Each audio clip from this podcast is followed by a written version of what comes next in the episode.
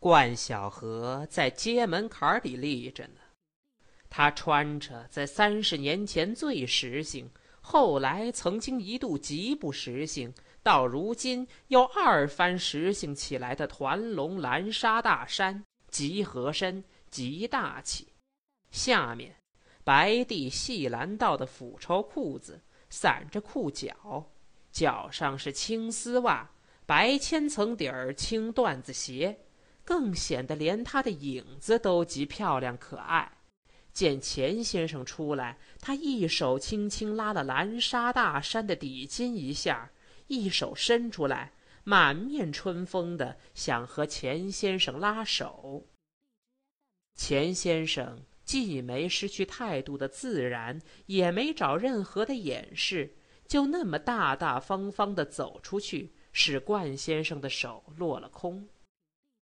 冠先生也来得厉害，若无其事的把手顺便送给了瑞轩，很亲热的握了一会儿，然后他又和瑞全拉手，而且把左手放在上面，轻轻的按了按，显出加劲儿的亲热。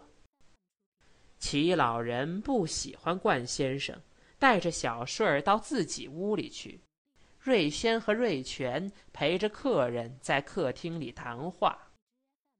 冠先生只到齐家来过两次，第一次是齐老太太病故，他过来上香奠酒，并没坐多大一会儿就走了。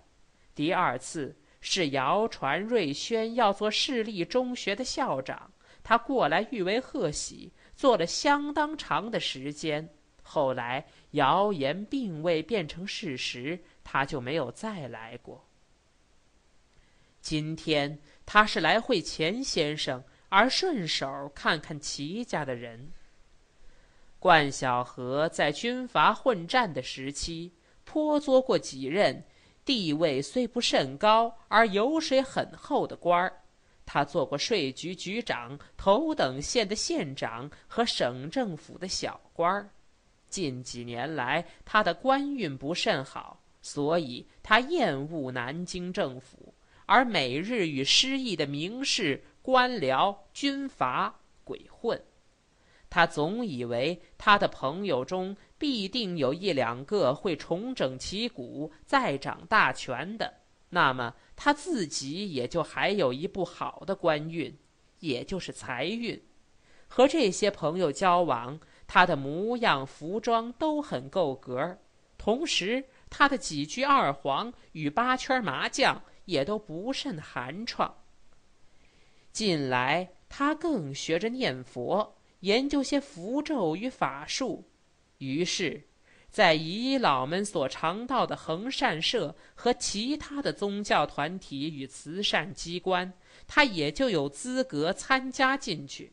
他并不怎么信佛与神。而只拿佛法与神道当做一种交际的需要，正如同他需会唱会赌那样。只有一样他来不及，他做不上诗文，画不上梅花或山水来。他所结交的名士们，自然用不着说，是会这些把戏的了。就连在天津做御工的、有钱而失去势力的军阀与官僚，也往往会那么一招两招的。连大字不识的丁老帅，还会用大麻刷子写一丈大的一笔虎呢。就是完全不会写、不会画的阔人，也还爱说到这些玩意儿。这种玩意儿是阔的一种装饰。正像阔太太必有钻石与珍珠那样，他早知道钱默吟先生能诗善画，而家境又不甚宽绰，他久想送几个束修到钱家去熏一熏。他不希望自己真能作诗或作画，而只求知道一点术语和诗人画家的姓名与派别，好不至于在名人们面前丢丑。他设尽方法想认识钱先生，而钱先生始终像一棵树，你招呼他，他不理你；他又不敢直入公堂的去拜访钱先生，因为若一度遭了拒绝，就不好再谋面了。今天他看见钱先生到齐家去，所以也赶过来。在齐家相识之后，他就会马上直接送两盆花草或几瓶好酒去，而得到熏一熏的机会。还有，在他揣测，别看钱默吟很囧，说不定家中会收藏着几件名贵的字画。自然喽，他若肯出钱买古玩的话，有的是现成的琉璃厂。不过他不想把钱花在这种东西上。那么，假若与钱先生交熟了以后，他想他必会有方法弄过一两件宝物来，岂不怪便宜的吗？有一两件古物摆在屋里，他岂不就在陈年竹叶青酒与漂亮的姨太太而外，便又多一些可以展览的东西，而更提高些自己的身份吗？没想到他会碰了钱先生一个软钉子，他的心中极不高兴。他承认钱默吟是个名士。可是，比钱默吟的名气大着很多的名士也没有这么大的架子呀！给脸不要脸，好，咱们走着瞧吧。他想报复，哼！只要我一得手，姓钱的准保有你个乐子。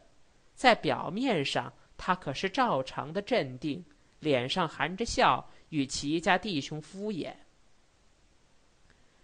这两天时局很不大好呢，有什么消息没有？没什么消息。瑞轩也不喜欢冠先生，可是没法不和他敷衍。何老看怎样？这个冠先生把眼皮垂着，嘴张着一点儿做出很有见解的样子。这个 很难说。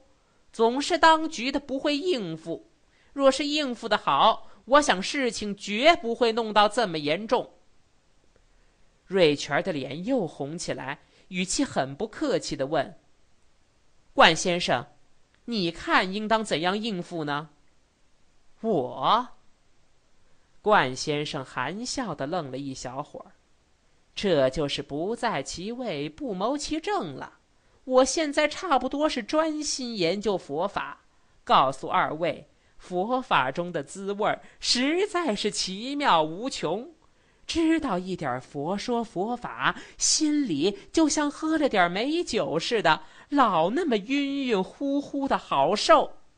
前天在孙清老家里，丁老帅、李将军、方西老都在那儿。我们把西王母请下来了，还给他照了个相，玄妙，妙不可言。想想看，西王母照得清楚极了，嘴上有两条长须，就和鲶鱼的须一样，很长很长。由这儿，他的手指了指嘴，一直，他的嘴等着他的手向肩上绕，伸到这儿。玄妙，这也是佛法？瑞全很不客气的问。当然，当然。冠先生板着脸，十分严肃的说：“佛法广大无边，变化万端，它能显示在两条鲶鱼须上。”他正要往下说佛法，他的院里一阵喧哗，他立起来听了听，哦，大概是二小姐回来了。昨天他上北海去玩，大概是街上一乱，北海关的前后门，把他关在里边了。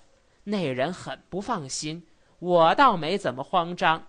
修佛的人就有这样好处，心里老是晕晕乎乎的，不着急，不发慌。佛会替咱们安排一切。好，我看看去，咱们改天再畅谈。说罢，他脸上镇定。而脚步相当快的往外走。齐家弟兄往外相送，瑞轩看了三弟一眼，三弟的脸红了一小阵儿。一到门口，冠先生很恳切的、低声的向瑞轩说：“不要发慌，就是日本人真进了城，咱们也有办法。有什么过不去的事儿，找我来，咱们是老邻居，应当互助。